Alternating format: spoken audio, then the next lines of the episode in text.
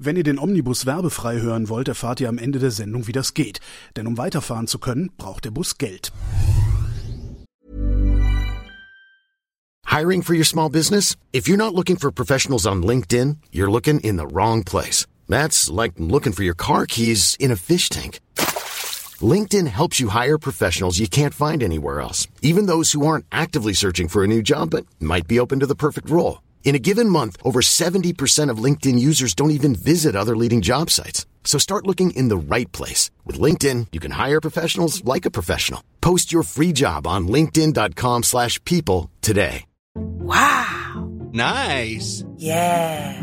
What you're hearing are the sounds of people everywhere putting on Bombas socks, underwear, and t-shirts made from absurdly soft materials that feel like plush clouds. Yeah, that plush. And the best part? For every item you purchase, Bombas donates another to someone facing homelessness.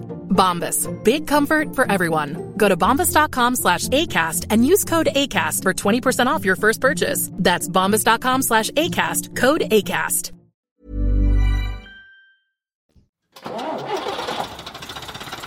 Willkommen im Omnibus mit Andreas Kessler. Was hast du heute auf der Pfanne, Holger? Ich habe gedacht, wir basteln uns mal ein eigenes Auto. Ach. Ach. Wie? Also, so, Ja, genau, der, das ist- der, das, das berühmte Problem ist- weiße Blatt Papier. Genau, ja? genau. Das Problem ist, darüber hinaus habe ich überhaupt nichts gedacht. Das heißt, wir entwickeln jetzt die Sendung, während wir sie aufzeichnen und dann gehen wir nach Hause. Okay. Wenn, wenn, du, wenn, wenn ich dir sage, Andreas, bau dir mal ein Auto, wo, wo fängst du an, dir ein Auto zu bauen? Wo ich anfange, Also ich, ich überlege mir erstmal, ähm, äh, also was, was für ein Antrieb. Ja, nehme ich jetzt ähm, einen Verbrennungsmotor oder nehme ich einen Elektromotor? Holzvergaser. Oh, naja, das wäre ja auch ein Verbrennungsmotor, also eine, eine, eine Wärmekraftmaschine oder eine, oder eine Elektromaschine. Die würde ich, also ich würde mir wahrscheinlich heute äh, auch immer noch kein Elektroauto bauen. Oh, Ja, warum?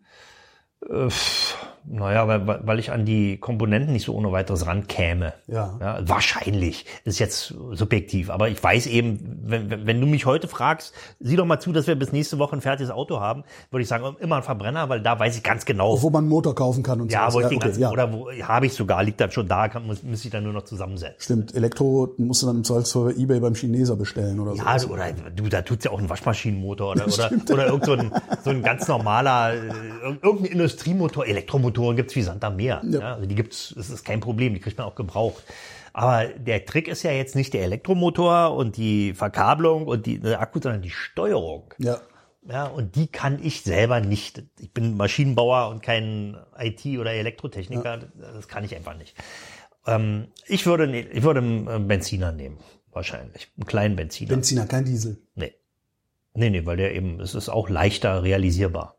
Diese heute mit der, also wenn, wenn das zulassungsfähig sein sollte, das Fahrzeug, dann äh, wäre mir die Dieselabgasnachbehandlung zu komplex.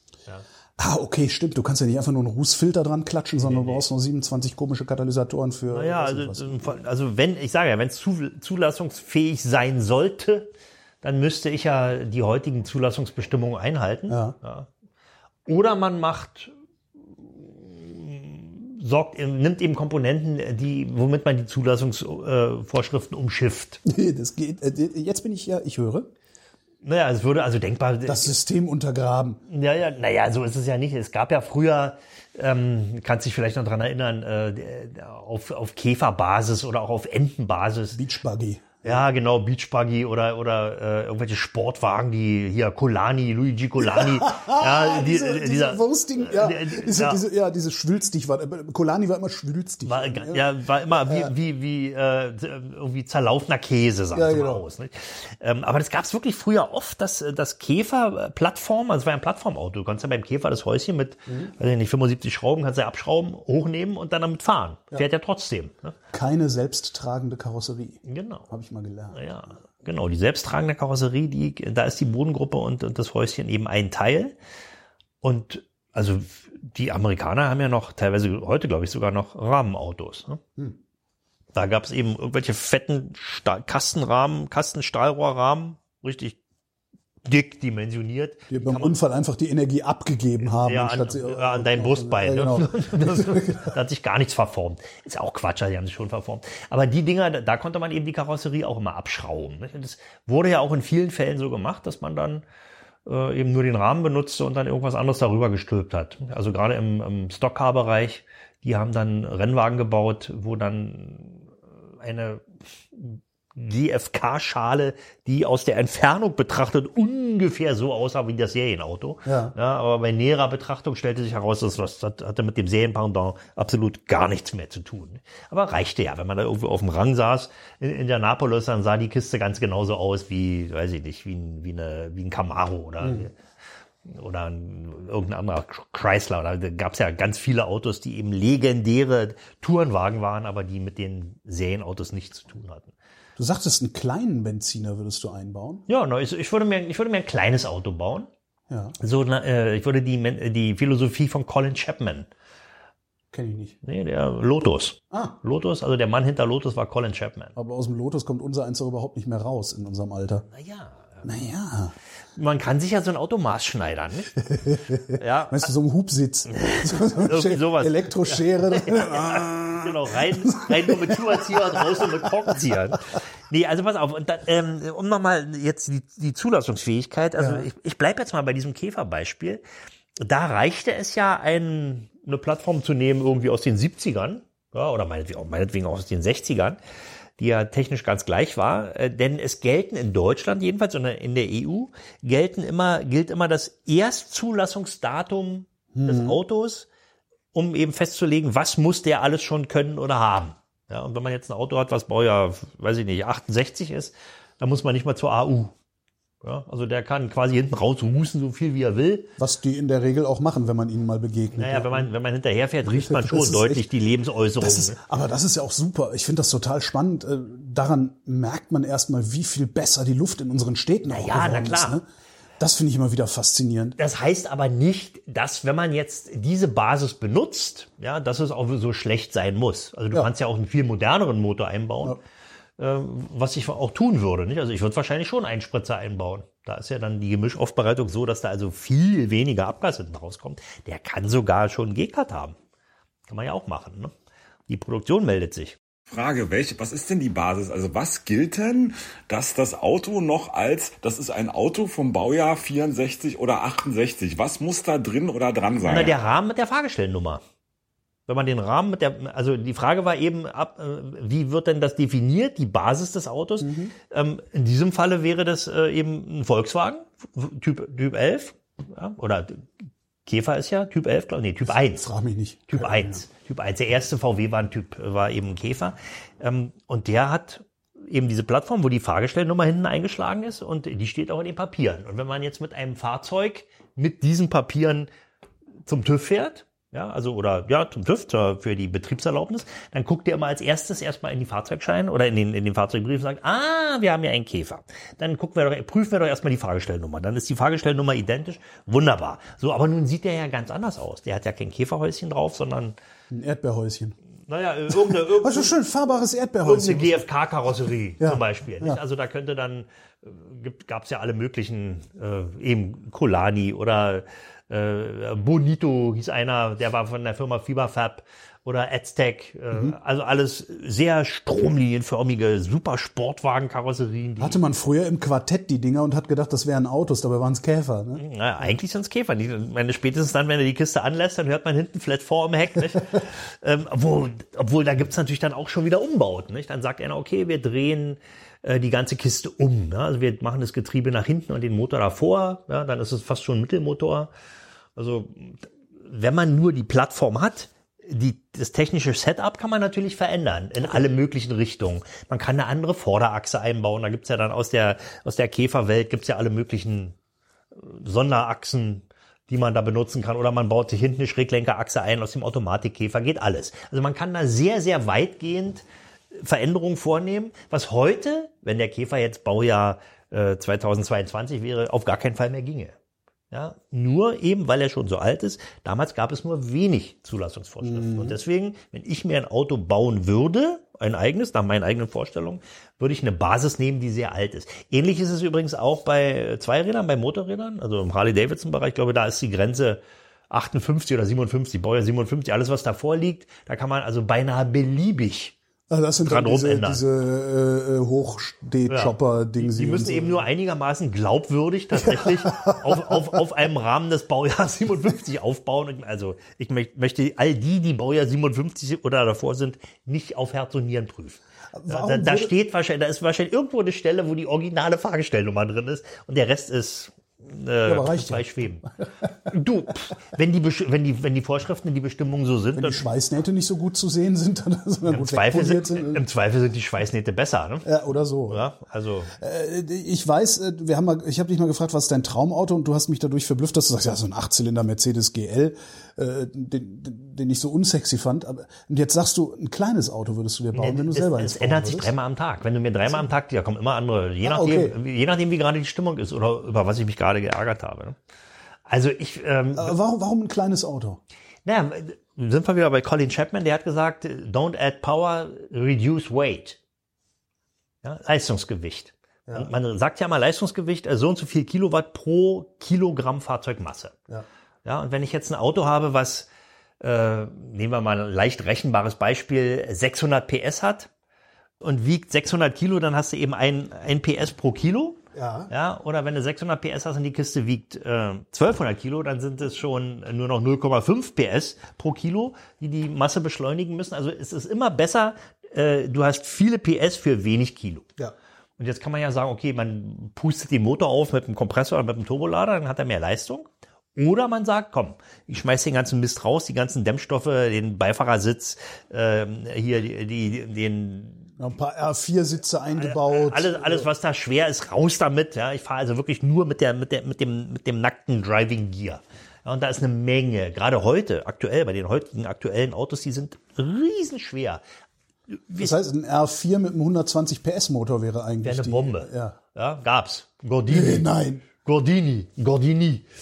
Ja, also es, es gab richtig aufgeblasen, die nicht serienmäßig, aber, Ja, äh, aber- gab's dann gab's auch, wie hieß die damals? Gab mal so eine so eine die hieß Rallye Infernal, da durfte man mit, überhaupt mit allem fahren, äh, was irgendwie sich vorwärts bewegt. Ja, eine Mischung aus Gabelstapler und Ente fuhr auch mit. Ja, also ist aber ewig her, irgendwann in den 60ern, was französisches. Und da gab's Renault 4 äh, La Catrelle mit dicken Motoren drin, also alles was da reinpasste. Aber Platz genug ist ja, ne? Ein- Naja, der, der R4 ist ja auch so ein Plattformauto. Ach. Ja. Das geht auch. Also da ist die Karosserie auch noch aufgeschraubt. Nicht ganz so wie beim Käfer, aber so ähnlich. Gut, naja, und dann ähm, müsste man sich eben ein Setup bauen, was die Kiste auch gut fahrbar macht. Also ich würde wahrscheinlich dann irgendwann umschwenken auf dem Rahmen, also nicht, nicht Plattform, sondern Rohrrahmen, damit der eben, denn so, so, ein, so eine Käferplattform, wenn man mit der fährt, die ist wabbelig. Okay. Also die verwindet sich, die ist nicht, nicht verwindungssteif. Also da muss auf jeden Fall irgendwie ein Gitterrohrrahmen zur Verstärkung oben drauf, also ein Häuschen.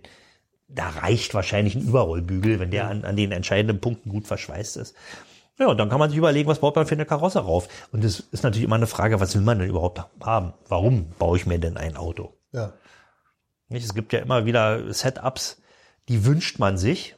Ja. Automodelle, die toll aussehen, aber ähm, da gab es zum Beispiel für- für irgendein, irgendein Hyundai Coupé, ist auch schon ungefähr 20 Jahre her. Ich glaube, ich weiß, welches du meinst. Der, der war so ein bisschen rund gelutscht. Ne? So Nee, der, nee, der war, das war, glaube ich, der Nach, nee, der Vorläufer, der hieß äh, S-Coupé, der war ziemlich blöd. Und dann kam einer, der hieß wirklich Coupé, den gab es auch mit einem V6 drin, aber eben Frontflitsche. Ja, da Ja, sagt man das sich, ist halt auch das. wenn man sich, wenn man sich so ein Auto sieht, halt auch nicht. was so Ja. eine schöne Coupé-Form hat und auch einen vernünftigen Motor hat, ein gutes Getriebe hat und dann aber Frontantrieb. Dann gibst du einmal ordentlich Gas, fängt die Karre an zu flattern. Naja, also nicht, nee, nicht mal, der fuhr gar nicht mal so schlecht, aber er wäre um Längen besser gefahren, wenn er eben einen Heckantrieb Mhm. hätte. Ja, eine Kardanwelle, ein Differential und eben so. Ähm, und Ich fand einem bei meinem, bei meinem schnellen Fronttriebler, also Fiat Barchetta, der hat ja, glaube ich, auch 120 oder sogar ein paar mehr PS auf 900, knapp 1000 Kilo. Mhm. Äh, wenn ich den Vollgas beschleunigt habe, äh, hat das Lenkrad angefangen zu flattern, weil er einfach zu leicht war. Ja, da, da dreht er alles durch und, und äh, irgendwie hat, hat das Differential dann noch versucht, dagegen zu steuern und die, und die Stabilisatoren, die waren am Ende ihrer Kraft. Ist es nicht. nicht? Also, wenn, wenn, du, wenn du wirklich so eine. Frontantrieb ist Teufelswerk. Nicht immer. Ja, also für äh, 95 Prozent der deutschen Autofahrer ist es ganz gut so. Ja. Stimmt. das ist, also ich, schließe mich da ausdrücklich mit ein, Holger. Ja, wenn man mal nicht so aufpasst. Du kennst ja den. Was, was ist der Unterschied? Also so ein Fronttriebler, äh, der untersteuert ja immer, ja, und ein Hecktriebler übersteuert ja immer. Erklär das mal ohne Bild für die Hörerschaft. Was ist der Unterschied zwischen Untersteuern und Übersteuern? Ähm, da zitiere ich mal meinen Freund Walter Röhrl. Ja. ja. Der hat ja mal gesagt, also wenn man ähm, ein Fahrzeug fährt, was übersteuert, äh, dann sieht man den Baum, in dem man einschlägt in der Kurve. Und wenn man eins fährt, was untersteuert, dann hört man den Baum, in dem man einste- einschlägt. ja. Also es ist relativ einfach. So, naja gut. Und dann ist immer nur noch eine Frage, wie baut man die, was wür- würde ich mir für eine Karosserie raufbauen? Ähm, naja gut, also so wie ich jetzt angefangen habe, ja, mit, mit geringem Gewicht und, und, na, und, und, und, äh, und einem gut äh, ausbalancierten Fahrwerk, ja, dann würde natürlich eine, irgendeine Coupé-Karosserie raufgehen. Und genau das gab's ja in den, in den 60ern und 70ern eben für die, für die Käfergemeinde. Äh, da wurden eben irgendwelche schnittigen Karosserien gekauft und darauf gesetzt. Da gab's dann auch irgendwelche Mustergutachten, Festigkeitsgutachten, die eben die Karosserie betrafen. Und wenn man das dann alles sauber gemacht hat, dann gab es auch einen Gutachter, der die Fahrzeugveränderungen abgenommen Und hat. man konnte diese, diese Karosseriebausätze einfach so bestellen Ja. und zu Hause in der Garage drauf nieten. Genau. Ja, ja, ja. Und das war also für einen einigermaßen begabten Selberschrauber auch machbar. Denn diese, die, so ein Käfer war ja nun nicht komplex. Kein komplexes Auto. Nicht? Da gab es, weiß ich nicht, 25 Kabel, die konnte man dann äh, kurz mal abstecken und dann wieder aufstecken. Und äh, das Problem bei diesen Dingern war eben immer nur die Qualität des Umbaus und wie viel Geld hat man dann in die Perfektionierung gesteckt. Ja? Also Fahrwerk und vor allen Dingen Versteifung des Ganzen. Sieht man diese Dinger heutzutage eigentlich noch? Selten. Warum eigentlich? Ist, sind die Weichmacher raus und die, die Karosserien zerbröseln? Ja, ja, ja, ja. Nicht? Also und dann gab's Unfälle, dann sind die wirklich zerplatzt und äh, gut, man hätte als so im Bo- Bootsbautechnik hätte man die wahrscheinlich wieder hingekriegt. Aber ich habe gerade letzte Woche habe ich einen gesehen, so ein, so ein Aztec GT, ähm, der war ganz ordentlich und der hatte aber eben auch deutlich sichtbar äh, Verstärkungen eingebaut, Verschweißung, also äh, Knotenbleche an, an den besonders äh, stark belasteten Stellen. Und der war okay, also der fuhr auch gut. Nicht? Der hatte eben einen ganz normalen Käfermotor drin mit, einem, mit zwei Doppelvergasern, hatte also so viel Leistung, dass es Spaß machte zu fahren. Und der erzählte mir, dass er das Getriebe auch umgebaut hat. Also das Käfergetriebe hat ja nur vier Gänge, der hat also ein längeres Differential einbauen lassen, was die hohe Schule ist. Da muss man erstmal einen finden, der dann die Räder so fräst, dass eben auch alles wieder passt und einigermaßen geräuschfrei auch funktioniert und harmoniert. Und der kann mit der Kiste jetzt eben auch bergauf 160 fahren, sagt er. Aber äh, dadurch, dass, die, bergab. dass die, die unteren Gänge eben verhältnismäßig lang sind, äh, ist es etwas freudlos an der Ampel loszufahren. Gut, aber eben die Spreizung ist dann eben ein bisschen zu klein. Viele Leute haben ja auch Porsche-Getriebe mit fünf Gängen eingebaut, was ging. Ja, aber bloß die sind Goldstaub, die sind wahrscheinlich dann teurer als der ganze Umbau. Okay. Und diese Autos, die jetzt überlebt haben, das sind so ein paar Buggies und das sind so ein paar, naja, Bonitos, ähm, Colanis wüsste ich jetzt nicht. Habe ich auch schon gesehen, aber ähm, es gab ja dann in den Nachfolgegenerationen gab es auch äh, Umbauten. Da gab es zum Beispiel, wie hieß der, der Walter Treser? Theresa sagt mir noch was. Ehemaliger Audi-Entwicklungsingenieur, der, Da habe ich auch kein Bild vom Kopf. Also, ja, der Mann mit den bunten Pullovern. Der, Nee, ich meine von den Fahrzeugen von denen. naja, der hat Audi Coupés umgebaut. Ne? Okay. Also diese Treser-Autos, die waren eine Weile lang waren die total Aber hip. waren das Umbauten oder waren das Anbauten? Naja, der hat, der, der, der lief als, äh, als Autohersteller. Okay.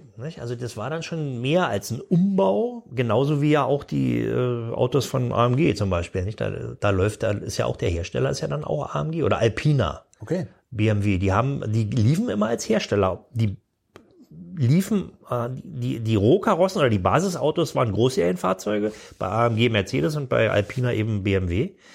Aber die hatten eigene Fahrgestellnummern. Und die haben die also selber vergeben, die Fahrgestellnummern, und liefen als Hersteller. Und wenn man es so betrachtet, haben die sich auch ihre eigenen Autos gebaut. Das war natürlich auch schon eine, eine Serienfertigung. Und die war auch sehr, sehr sophisticated. Aber zum Beispiel, ähm, um da jetzt anzuknüpfen, was ich ganz zu Anfang gesagt habe, Alpina hat sich jetzt davon verabschiedet. Nicht? Die bauen keine Verbrennungsmotoren mehr. Gar keine. Bauen die jetzt Elektromotoren oder bauen die gar nicht mehr? Na, die bauen, glaube ich, gar nicht mehr. Da muss ich noch mal gucken. Also ich habe letztens eine Pressemitteilung gegeben, die vermarkten jetzt noch Alpina als Marke und, und sorgen sich auch noch für die bestehenden Autos, aber die haben sich aus dem Autobau oder werden sich demnächst aus dem Autobau zurückziehen. Weil es eben zu komplex ist. Ja. Die, die Vorschriften, die Zulassungsvorschriften und insbesondere auch die Abgasvorschriften, äh, die stehen dem ja entgegen. Wenn du so eine Kleinserienautos baust, dann willst du ja bestimmte Sachen realisieren, die eben die Großserie nicht liefert, nicht leisten kann, aus welchen Gründen auch immer. Und es hört jetzt irgendwann auf. Nicht, wenn wir jetzt Euro 7 kriegen, irgendwann wird das ja Gesetz werden.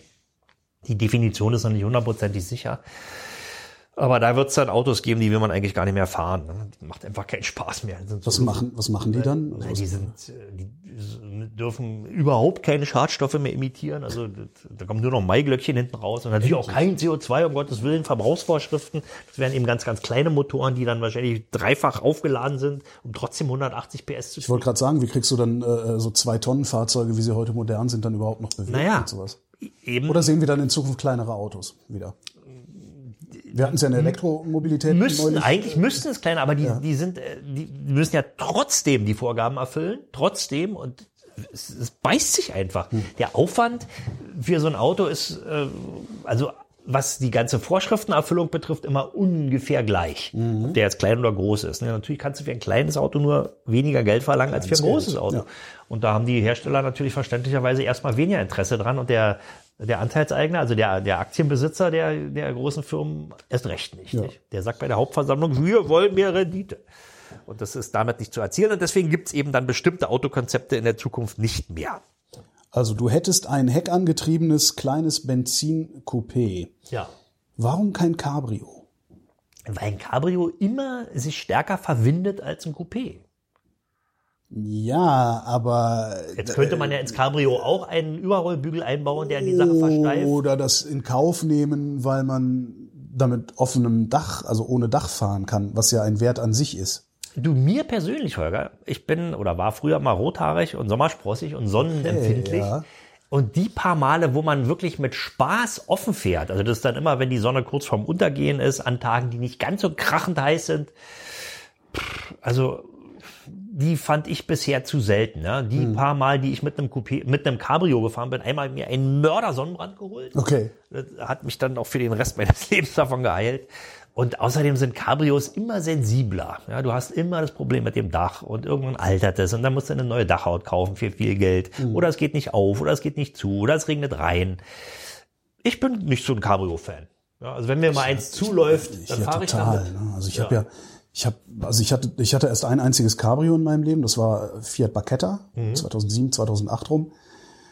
Und das hat mich in einer solchen Weise versaut, dass ich gesagt habe, wenn ich mir noch mal ein Fahrzeug kaufen sollte, das ausschließlich dem Personentransport dient, dann werde ich alles daran setzen, dass das ein Cabrio wird. Naja, dann mach. Kannst du ja tun. Es gibt ja, gibt ja Cabrios. Heute Sehr schöne sogar, aber das sind auch alles Verbrenner, ne? weil das Auto, was ich mir bauen würde, hätte einen Elektromotor. Also ich würde es mir natürlich nicht bauen, ich würde es bestellen. ja, aber, Ja, ich aber ein. Elektromotor, äh, Elektroauto als Cabrio Habe ich noch nie gesehen. auch nicht. Also ich, der 500er Fiat, den gibt's zumindest mit diesem Rolldach. Gut, okay. Aber das ist ja Naja, fauler Kompromiss. Manche sagen ne? dazu Also- auch schon Cabrio. Nein. Nein, nein, nein, nein, nein. Nein, nein, die liegen Warte mal, falsch. was ist, was ist mit dem Taycan? Nee, den gibt's auch nicht als Cabrio. Nee, als, auch nicht als Targa. Und das wäre halt auch, ist halt auch dann unerschwinglich für so Typen wie mich. Ja, naja, gut. Aber sowas wie hier so, ne, Fiat Spider, so diese Sachen, ne, MX5, diese, diese kleinen Fahrzeuge, die fand ich immer da ganz toll. übrigens beim MX5, da würde ich eine Ausnahme machen. Weil der ist ja Hecktriebler. Stimmt, das ist auch noch ein Der ist Hecktriebler, ja. Und der ist ja, der kommt ja dem, dem Lotus Elan wieder sehr nahe. Also der erste MX5, der, der, wie hieß der, N, NB1 oder NA? Nee, NA hieß der. Ähm, der war ja immer als Wiedergänger des Lotus Elan, wurde der ja bezeichnet. Ja, da sind wir wieder bei Colin Chapman. Und genau, also die, das Setup von dem, von dem ersten MX5, der brach ja die Cabrio-Welle wieder los. Ja. Ja, da ging es ja dann richtig los. Dann kam der, der Z3, Auch ein hervor auch ein ein Hecktriebler. wunderschönes Auto. Auch ein Hecktriebler. Auch ein Hecktriebler. Ja, da würde ich viel, na, der, der, der gefällt mir formal nicht so. Also ich würde lieber den MX5 nehmen und dann natürlich kam äh, der, was kam denn das? Damenklo, der SLK. Mercedes SLK, auch ein Hecktriebler. Hat ja. mir aber, also da, Nee. ich, ich lege ja Wert auf, auf Karosserie, also auf, auf Optik und der SLK hat mir nie gefallen. Also ich finde das, Nee, ja. ich, irgendwann Du hat weißt- Mercedes, in meinen Außerdem, Augen du weißt ja, wer den fährt. ne? Wer fährt, wer fährt ein SLK? Irgendwann hat, in meinen Augen hat Mercedes irgendwann aufgehört, schöne Cabrios zu bauen. Ich weiß gar nicht, warum die das gemacht haben. Also die, die, die alten SL, die fand ich wirklich toll. Ja, das hörte, glaube ich, auf mit dem 129er. Ich weiß, welcher ist das? Der R129, das ist der nach dem Bobby Ewing SL. Ja, der Bobby Ewing SL ist dieser Luden, ne, der ganz, ganz, mit einer ganz geraden Genau, das Linie ist, ist. ne? der, Dieser- ist der R107. also praktisch der 124er als. Nee, das ist der 129er. Der, ist, der hat auch ganz viele 124er Komponenten unterm. Deswegen ist der auch gut, gut beherrschbar. Okay. Den würde ich mir als SL300 kaufen. Ja, mit dem, mit dem M103, mit deinem M103. Ja. Wobei, da würde ich dann, dann lieber noch ein echtes 124er Cabrio haben. Na gut, kann man Das ja wäre auch. so ein Träumchen. 380 SL oder sowas. 380. Ich hatte einen 260er und der hat schon, der ist unter 10 Litern gar nicht angesprungen. Das, das Aber als Cabrio, Cabrio ist ja kein Butter- und Brotauto, das ist ja ein Spaßauto. naja, ich würde es halt für den Alltag benutzen. Das, das ist halt so das Problem. Darum habe ich sowas halt nicht. Weil sowas stellst du nicht in Berlin-Tempelhof äh, Nee. vor die Haustür und lässt es da vergammeln. Na gut, also äh, ich glaube, es kristallisiert sich gerade heraus, der Autopapst mag Hecktriebler. Ich, äh, ich eigentlich auch, aber ich habe bisher in meinem Leben recht wenig Hecktriebler gefahren. Oder anders gesagt, die Hecktriebler, die ich gefahren habe, die hatten alle, ich glaube, der einzige, der mehr als 70 PS hatte, war mein 260e. Ja. Also alle anderen hatten weniger als 70 Ja, PS. aber der, der fuhr doch gut. Du redest doch in jeder Folge davon. das ist also eine ganz tolle, ist, also ja, Traumauto. Also ja, aber, du, aber du hast ihn verkauft. Ja? ja. Die Kisten, die ich im Moment äh, am Start habe, haben alle Hecktriebler. Alle. Volvo 240, 190e und Smart. Ja, der Smart hat sogar einen Heckmotor. Jo. Mein Roller auch. Heckmotor. Mein Ja. Roller ist ein Hecktriebler. Aber, aber der hat kein Differential. Ja. Aber äh, Anti-Schlupfregelung, was ganz lustig ist. Bei einem Roller. Ja, die Vespa, die GTS hat äh, ASR. Du kannst, Das also, kannst also nicht mal so schön äh, dekorativ vor der Kneipe äh, ein Power Wheelie machen. Und Das geht nicht. Äh, Du kannst aber mit dem Ding wirklich auf äh, Herbst, nasses Herbstlaub auf Kopfsteinpflaster kannst du einfach beliebig Vollgas geben, der regelt hinterher.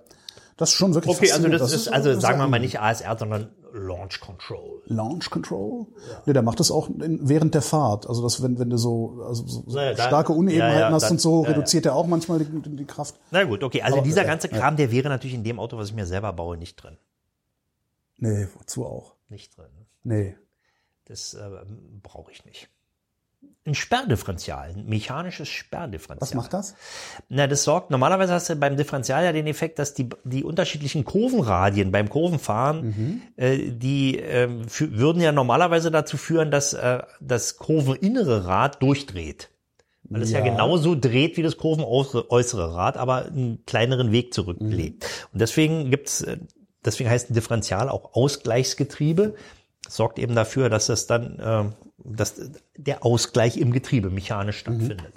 Und ein Sperrdifferential macht das wieder weg. Ja, also sorgt, nimmt diesen Ausgleich weg. Das heißt, du möchtest immer mit einem durchdrehenden Rad um die Kurve Nein, fahren? gibt, die, die haben eine Sperrwirkung von 25, 50 oder 75 Prozent, Ja. je nachdem, was man macht. Das funktioniert über, naja, wie so eine kleine Bremsbelege, wenn man so will, im, im Differential.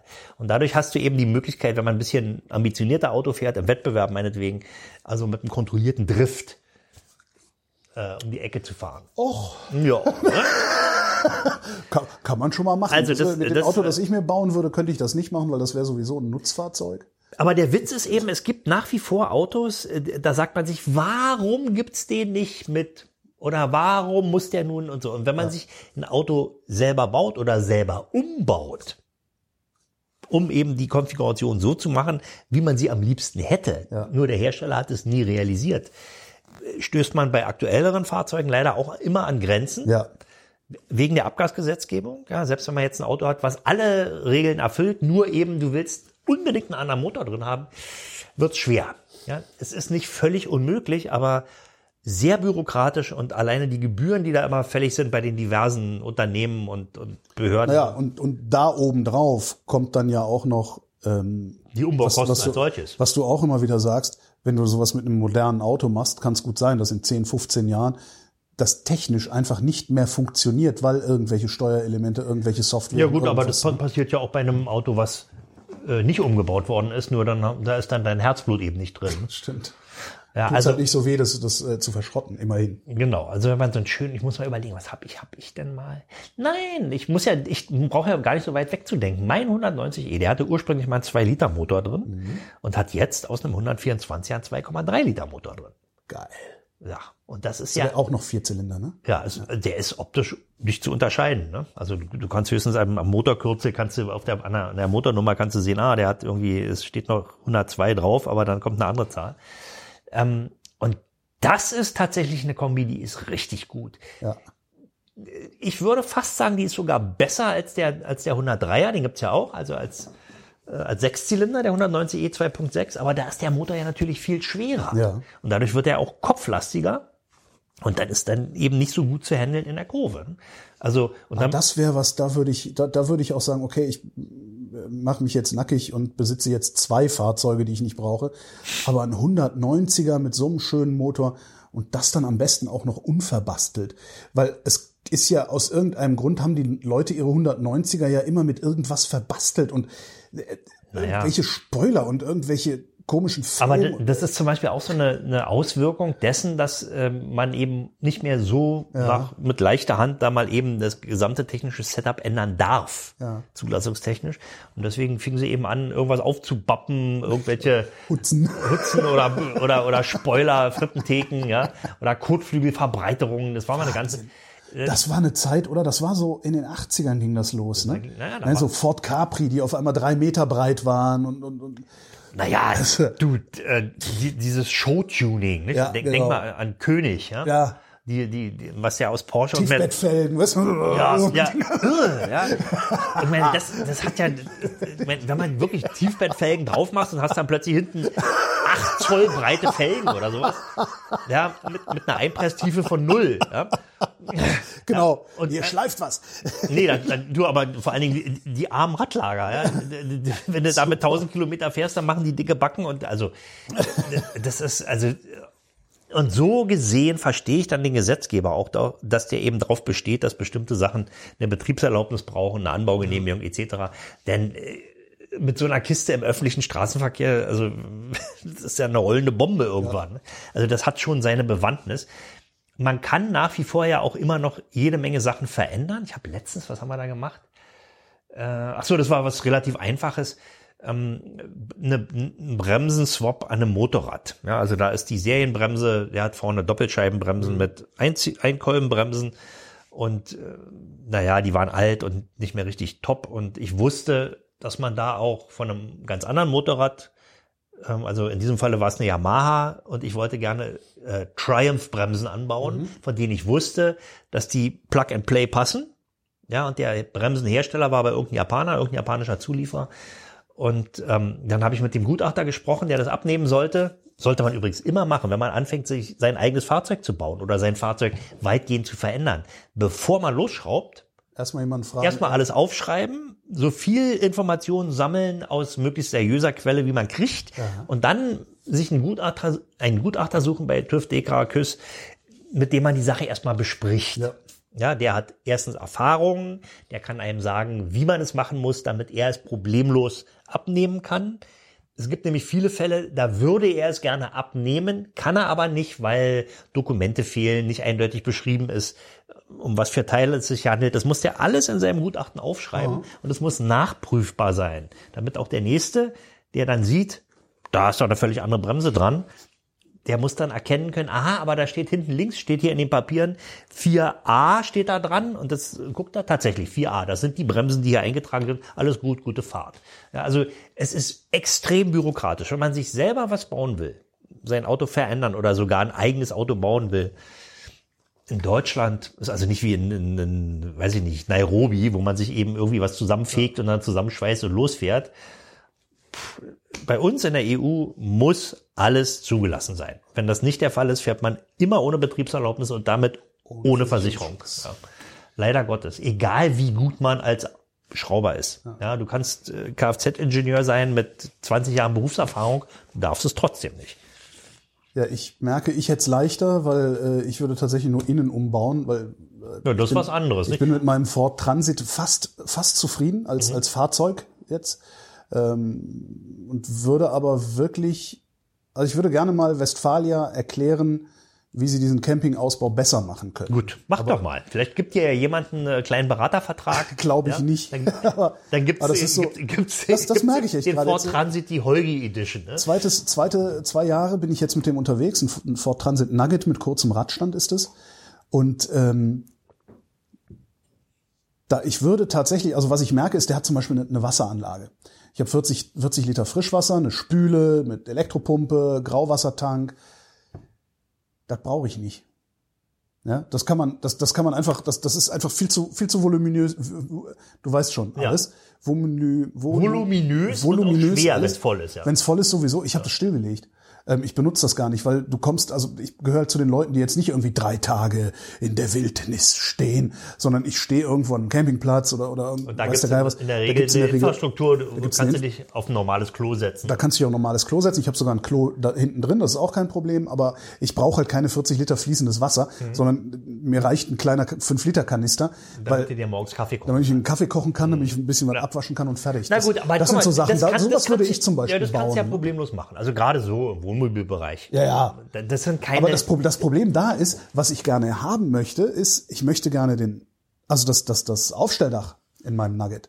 Das will ich haben. Mhm. Ich will nur den Rest da unten drin anders. Also das ist so ein bisschen das Problem. Ach so, und dann, na gut, nicht, aber das ist wieder ein Problem. Du kriegst also ein bestimmtes Ausstattungspaket. Genau. Wenn du ein Aufstelldach haben willst, musst du das Ausstattungspaket C nehmen. Ich glaube nicht, dass es, dass es das Auto mit einem Westfalia, also mit diesem Westfalia Aufstelldach und dem Bett da oben drin, glaube ich nicht, dass es das nackt gibt. Ja, na gut, aber Wenn's das gäbe, würde ich's ist- mir, glaub ich, das sofort, Ist, ist eine äh, Frage des Angebots, nicht? Und der Hersteller sagt, okay, also ja, alle wollen so ein Aufstelldach, aber mh, wir können ja noch mehr Geld verdienen, wenn man noch die ganze Wasseranlage und das und das und das und das noch. Das ist auch, glaube Das ich, musst du dann eben mitbezahlen. Ich glaube, das sind auch so Sachen, die, äh, das, das war bei mir ja genauso. Ich habe das gelesen, habe gesehen, okay, ich habe dieses Auto, ich habe das Aufstelldach, das Bett oben ist so und so groß, die Sitzbank kann ich auch noch mal zu einem Bett machen in der und der Größe.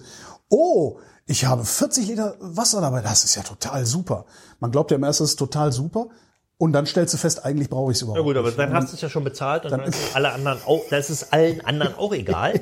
Aber um nochmal, komm mal ruhig nochmal auf so ein, auf so ein Wohnmobil zurück. Wenn du da jetzt ähm, Veränderungen drin vornimmst, also beispielsweise äh, einen anderen Sitz, ja, du hast vielleicht Schwierig. ja, da, da kommt man dann auch schon wieder in einen Bereich, der zulassungsrelevant ist, weil da eben Sicherheitsgurte drin sind, Sitzairbags vielleicht. Wobei das, das, äh, das, das, da gibt's, äh, da, da gibt's aber auch einen Zubehörmarkt. Also es Naja, gibt ja auch wirklich ne, so Drehteller aber, für, ja, für einen aber Fahrersitz du, und so. da, das müssen alles auch Sachen sein, die, die ist ja, ist ja für die Aufprallsicherheit oder den, den Ja. Insassenschutz wichtig, die abgenommen sind. Ja. Die müssen eine Festigkeitsprüfung hinter sich haben und damit wird's eben teuer. Ja. Das, es geht viel, man kann immer noch viel umbauen oder umbauen lassen, aber man muss es auch bezahlen können. Ja. Also so wie früher, dass man sagt, ach, ich schweiß mir da eine Sitzschiene rein und, und, und dengel mir da meinen, den Opel Manta Schalensitz rein.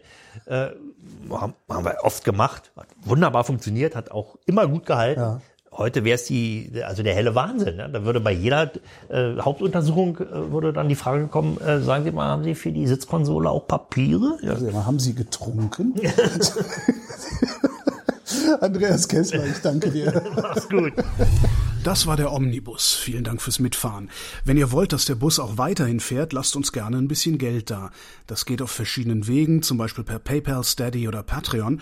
Und wer uns dort abonniert, kann sogar bei gelegentlichen Sonderfahrten mit dabei sein. Die Kasse findet ihr auf omnibus.fm. Und wer uns da besonders viel Geld einwirft, wird im Abspann von einer angenehmen Frauenstimme erwähnt. Hier die Liste. Sebastian Busse, Ist eine kurze Liste. Even when we're on a budget, we still deserve nice things. Quince is a place to scoop up stunning high-end goods for 50 to 80% less than similar brands. They have buttery soft cashmere sweaters starting at $50, luxurious Italian leather bags, and so much more. Plus, Quince only works with factories that use safe, ethical, and responsible manufacturing. Get the high-end goods you'll love without the high price tag with Quince. Go to quince.com slash style for free shipping and 365 day returns.